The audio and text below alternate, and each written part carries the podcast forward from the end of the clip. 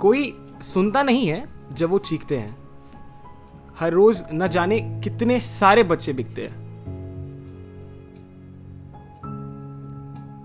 Child trafficking इस term को आप कैसे डिफाइन कर सकते हैं? किडनैपिंग या selling of children for forced labour exploitation या सेक्सुअल लेबर पर क्या आप उस एक्सपीरियंस को डिफाइन कर सकते हैं जो उस बच्चे ने किडनैप होते वक्त फेस किया?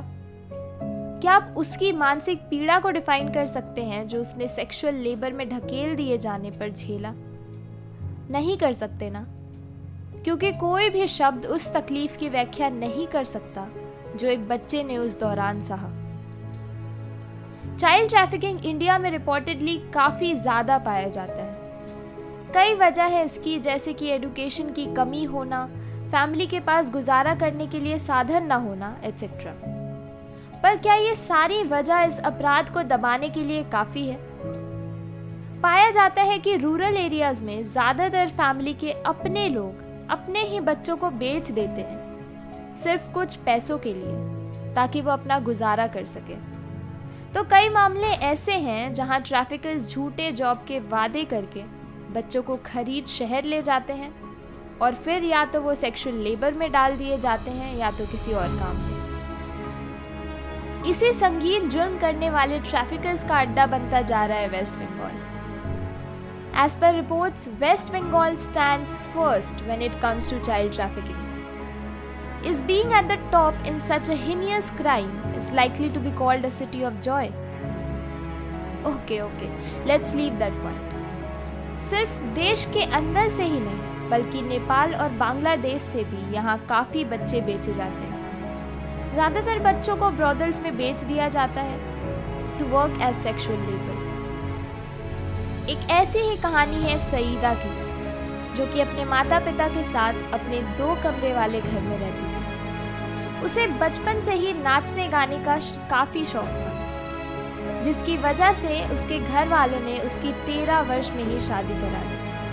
पर unfortunately her husband was abusive and she return हो पर यहाँ अभी दुखों का अंत नहीं था। वो जहाँ डांस सीखती थी, वहाँ उसे एक लड़के से प्यार हुआ, जिसने उसे इंडिया में डांसर बनने का सपना दिखाया और उसे वेस्ट बंगाल ले आया। पर वहाँ वो अकेली लड़की नहीं थी। जब उसने अपने बॉयफ्रेंड से पूछा कि वो यहाँ क्यों है तो उसने सीधा कह दिया कि वो उसे यहाँ ब्रॉदल में बेचने लाया है। Saida was shattered but she had no other option क्योंकि उसके मना करने पर वो उसे मार कर फेंक देता सईदा वहाँ रहने लगी और फिर she was assaulted at least twenty times a day for straight two years the sorrow had no ending Saida was rescued when the police raided the brothel and arrested the criminals. One such survivor is the 15 year old Tina, a resident of Assam. जब उसे kidnap किया गया था तो उसे कोई idea नहीं था कि उसे कहाँ ले जाया जा रहा है। टीना को एक आदमी के घर बेचा गया, घर के काम करने के लिए। After which she was a little relieved knowing that she only had to do domestic work पर उसकी इतनी अच्छी किस्मत नहीं थी। All she had to do is work for fifteen to twenty hours और उसके बदले उसे मिलता था abuse by her employer she was beaten up and burned एक साल बाद उसे जब रेस्क्यू किया गया she was pregnant and traumatized अपने घर लौटने के बाद भी वो अपने घर से निकलना नहीं पसंद करती, क्योंकि उसे डर है कि कोई और कहीं उसे किडनैप ना कर ले, या लोग उसे बुरी नज़र से ना देखें। At the end this is how our society works कोई अगर किसी कठिन अपराध से सरवाइव करके ज़िंदा लौट आता है तो उसे समाज में अछूत की तरह ट्रीट किया जाता है। लोग उसे अपनाना ही नहीं चाहते।